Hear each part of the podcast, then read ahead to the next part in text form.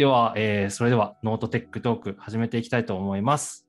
えーと、今回はですね、えー中島さんの自己紹介をテーマにお話をしていきたいと思います。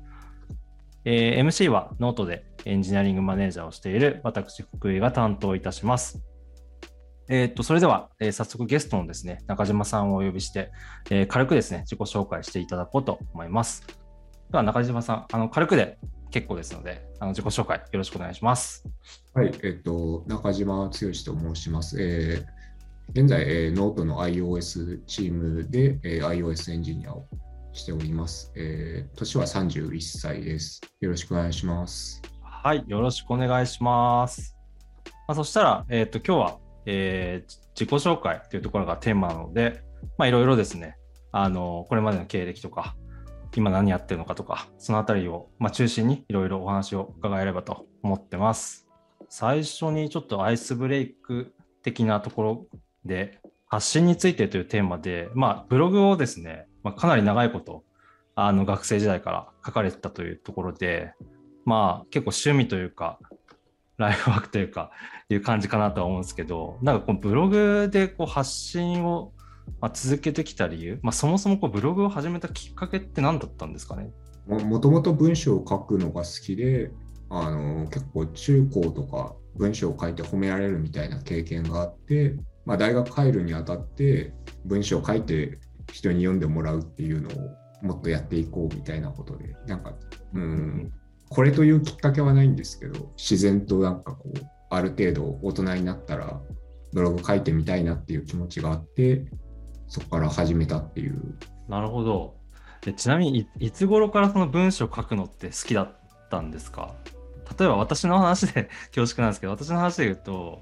あの、読書感想文って小学校の時とかってあったじゃないですか。夏休みの宿題とかで。あれがもう本当にこの世で一番嫌いなぐらい嫌い、苦手というか嫌いだったんですけど、例えばその読書感想文とかとかもすごい好きだったって感じですかね。うんなんか好きじゃなかったですけど、苦労したことはないみたいな感じですかね。ああ、書いた文章を、まあ、褒められたというか、文章うまいねみたいな感じでそうですね。で学生代まあもともとそこがきっかけで興味を持ち始めてで大学の時にブログを書き始めたとそうですね。11年間ですねブログを書き続けたというかまああの継続して書いてきたっていうところなんかこう発信を続けてその11年間やってきた理由っていうのはなんかこうざっくりでいいんですけどざっくりが難しいかな なんか聞いても大丈夫ですか？そうですね。なんかはい、このポッドキャストのために理由考えたんですけど、なんかこれっていうものはなくて、なんかやっぱ純粋に楽しかったから続けてただけな気がします。なるほど、なるほど。それは、多分書くのがもともと好きで、それ自自体が楽しかったっていうところはもちろんあると思うんですけど、なんかあありますか？他に要素って。まあ書いたものにやっぱリアクションもらえるっていうところなんだと思いますね。なんか当時はあんまり実は意識してなかったんですけど、うん。自分だけの日常に書くのってやっぱブログで公開するのって一番大きな違いってそこだと思うんですけど、うん。その書いたものに対してなんかその反対意見ももちろんあると思いますし、うん。まあ、賛成もあるしなんかその、ん。あこんな風に感じるんだとかあの何気なく書いたことがこうめちゃくちゃいいリアクションもらえたり逆にこうめちゃくちゃバズ狙いでいった記事がうん。めちゃくちゃ滑ったりみたいな。うん。書くこと自体も楽しいけど、そこから生まれるコミュニケーションみたいなうんのをきっと楽しんでたのかなって今は思いあますね。一個気になったのが、その、アウトプットするために、インプットって必要だと思うんですけど、はい特にそのインプットするときに、アウトプットすることって常にこう意識されてたのかどうかで言うと、あんま意識してないタイプでしたね。ああ、うんうんうんうん。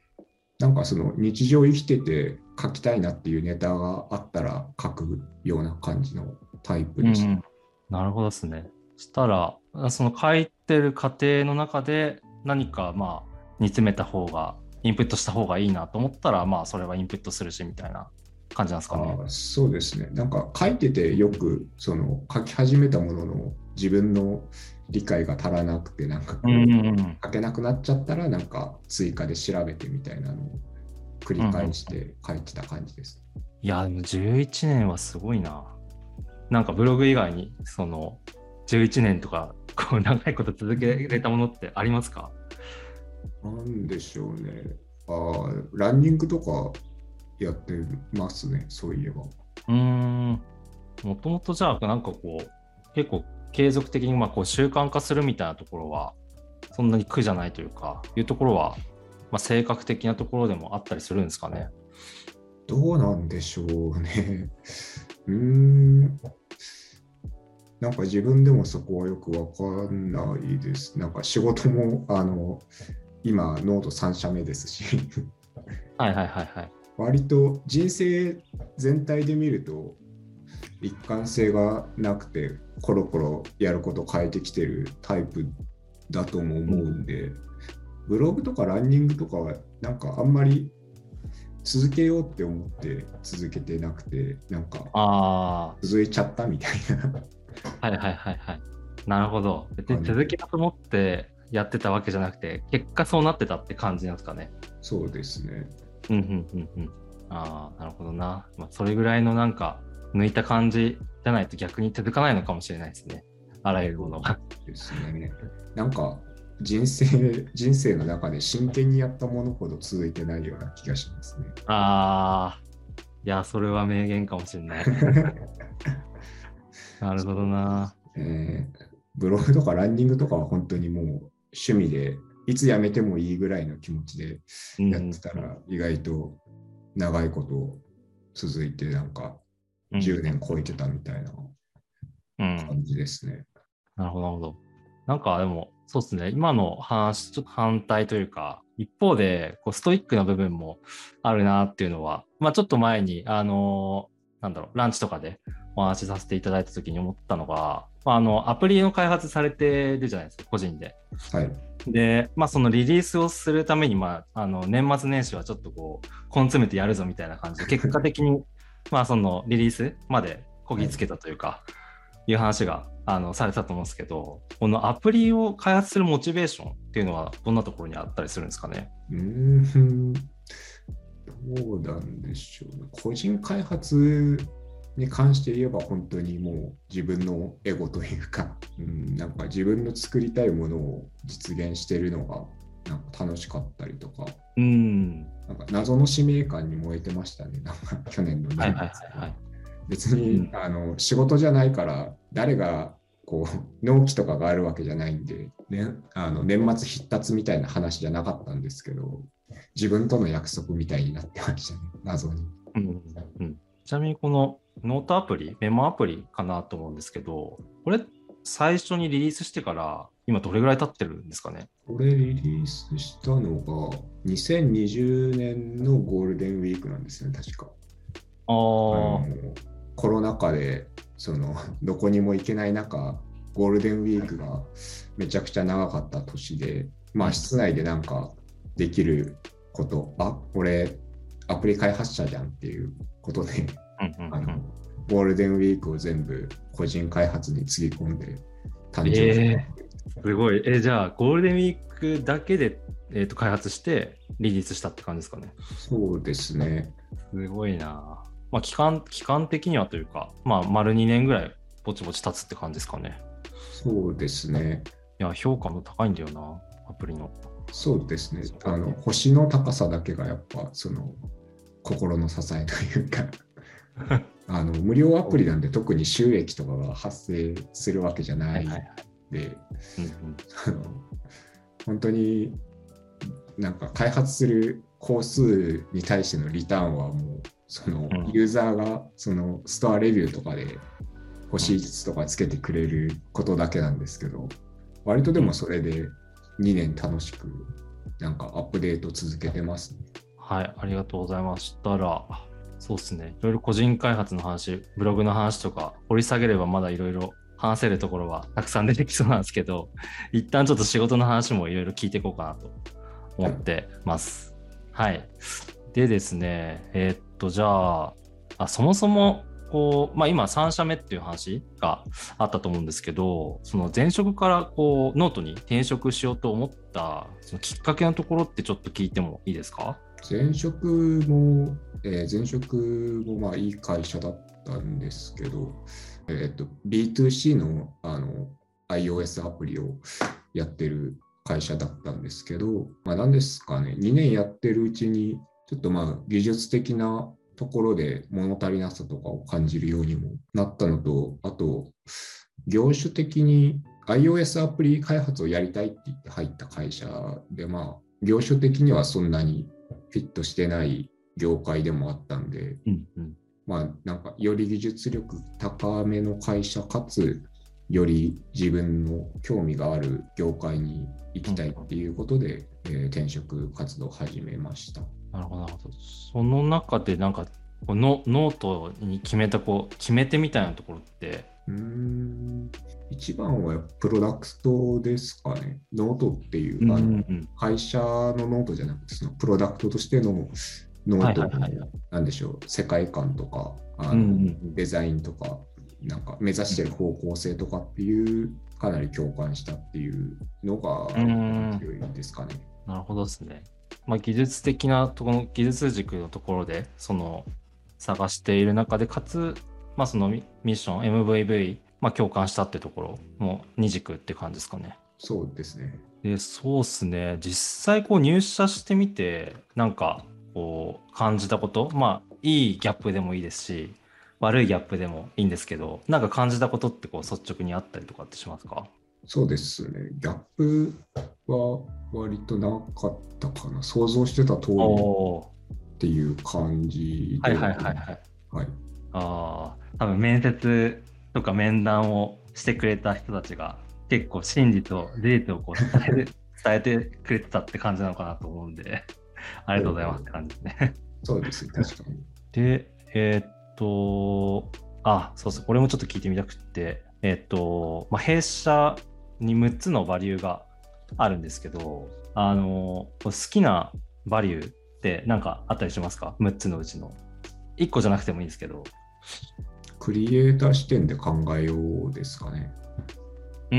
ん、まあ、なんていうか、自分がその、あの、ブロガーだっていうこともあるかとは思うんですけど、自分がその書き手の気持ちもわかるし、あとはご自身で多分アプリを作られてるからっていうのも通じるところはありそうかなって思ったんですけど、うん、いろんな意味でこう、作り手なので、ノートに対しての。結構じゃあ普段の仕事の中でも意識することって結構多いですかね、このバリュー。そうですね。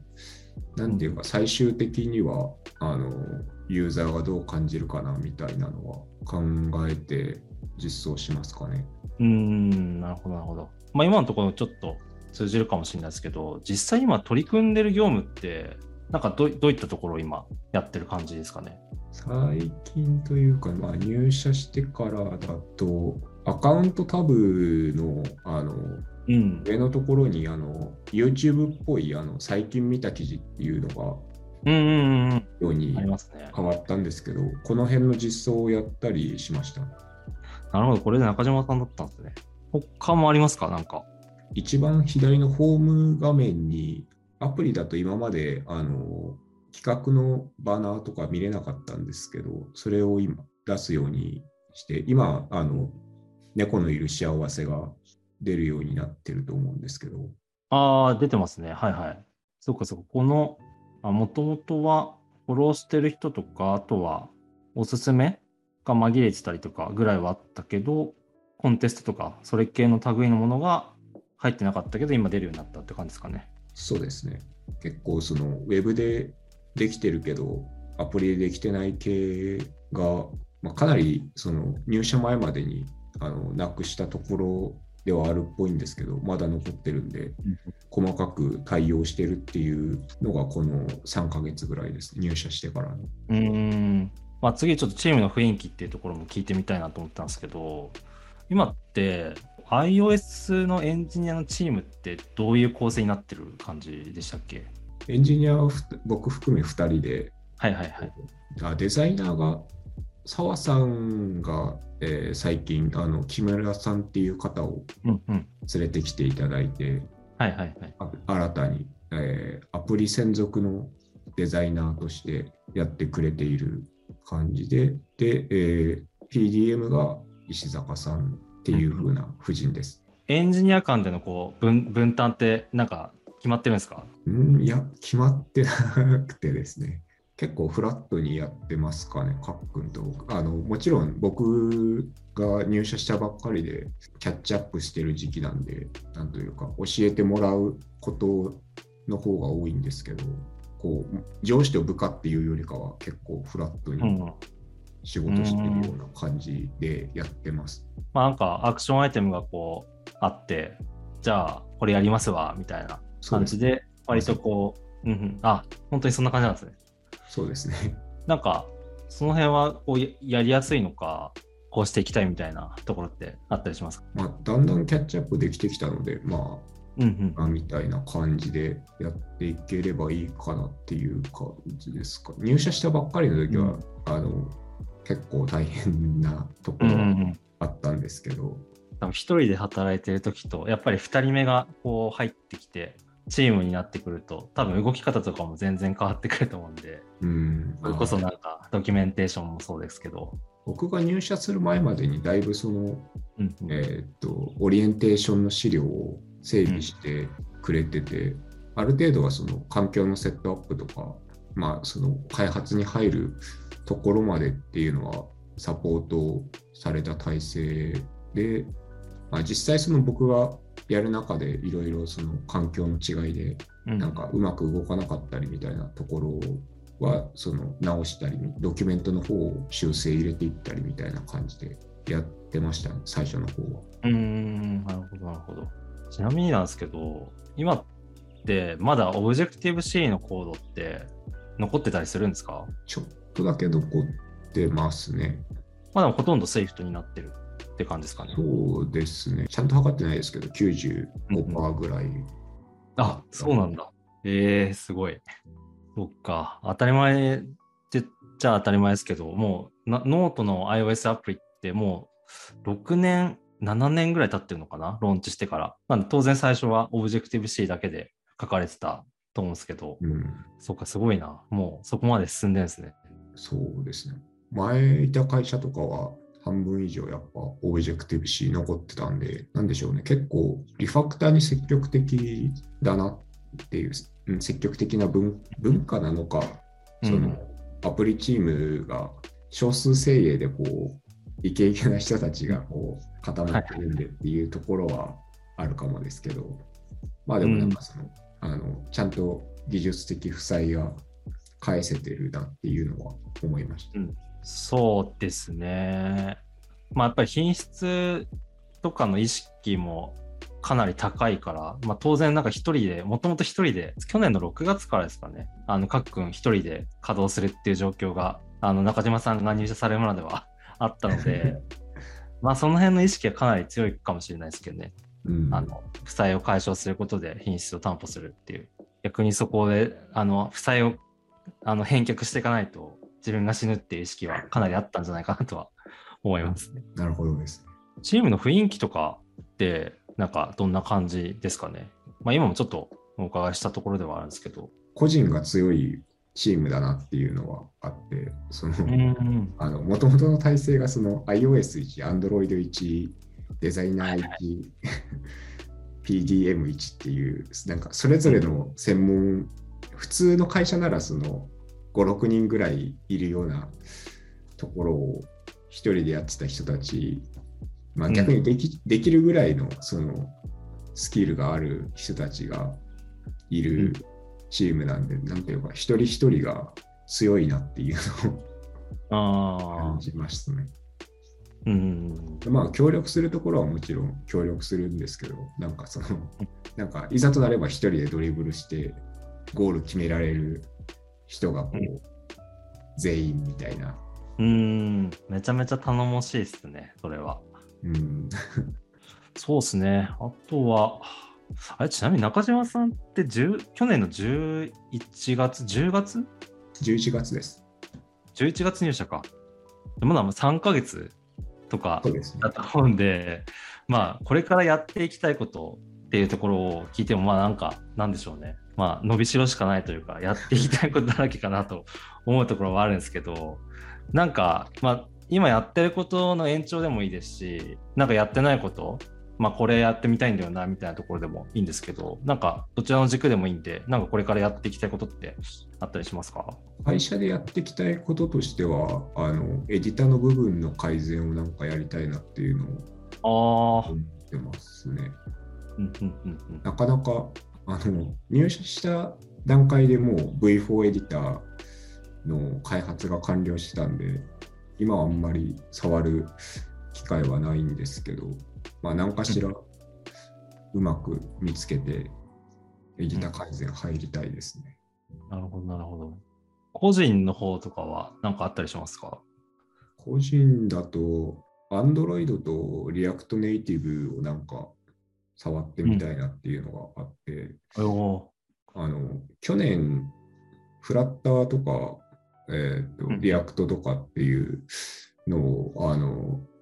1週間だけやる期間みたいなのを作って、この週はフラッターでなんかちょっとしたサンプルアプリ作ります週みたいな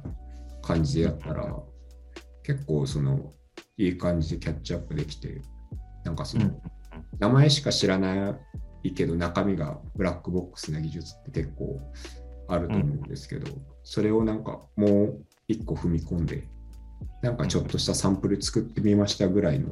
ことをやるっていうのを去年やってみたらかなり良かったんで、今年はなんかそれを Android と React Native でやってみようかなって思ってなるほど、それ面白いっすね。もう期間を決めちゃうってことですよね。そうですね。挫折も OK で、とにかく1週間で切って、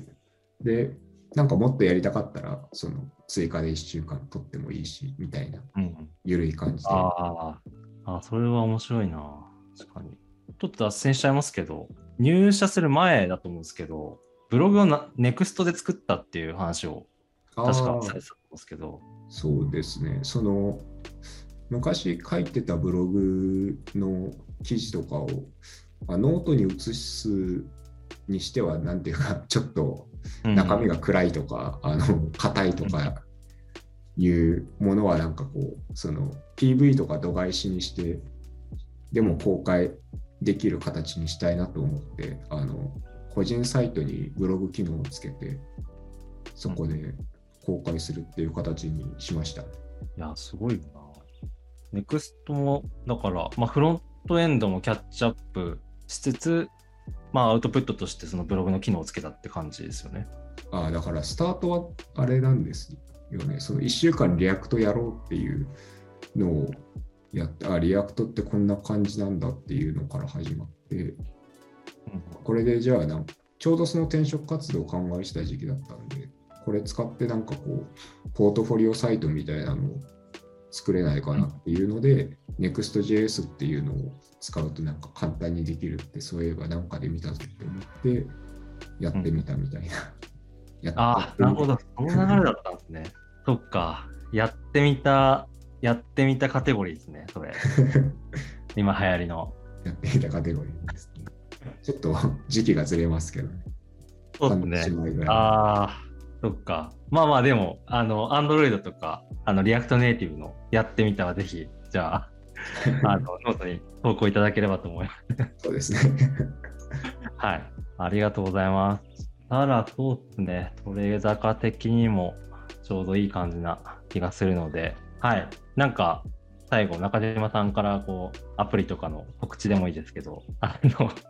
宣伝とかあれば、ぜひともなんですけど、ありますか？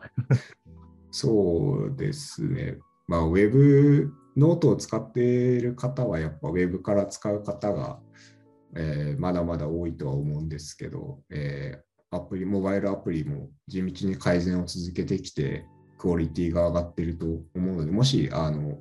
ウェブしか使ったことないよっていう方がいらっしゃったら、ストアからダウンロードして触っていただきたいです。そうですね。なんかたまに、あ、アプリあったんだっていうふうに言われたりもしたりとか するんですけど、ちゃんとアプリもあの一生懸命開発してるので、はい、ぜひあの使っていただければと思いますし、またなんか、そうですね、使いづらいとか、こういうのあったらいいなみたいなのがあれば、ぜひあのフィードバックどしどしいただければと思うので、よろしくお願いしますという感じですかね。はい。はい、ありがとうございます。たら、えー、っと、今日は、えー、中島さんの自己紹介というテーマでお話をしていきました。えー、ご意見、ご感想などは、えー、 note Tech Talk のハッシュタグをつけてツイートいただけると幸いです。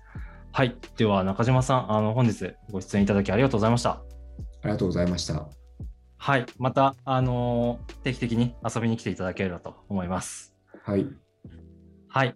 ではでは、ありがとうございました。失礼します。ありがとうございました。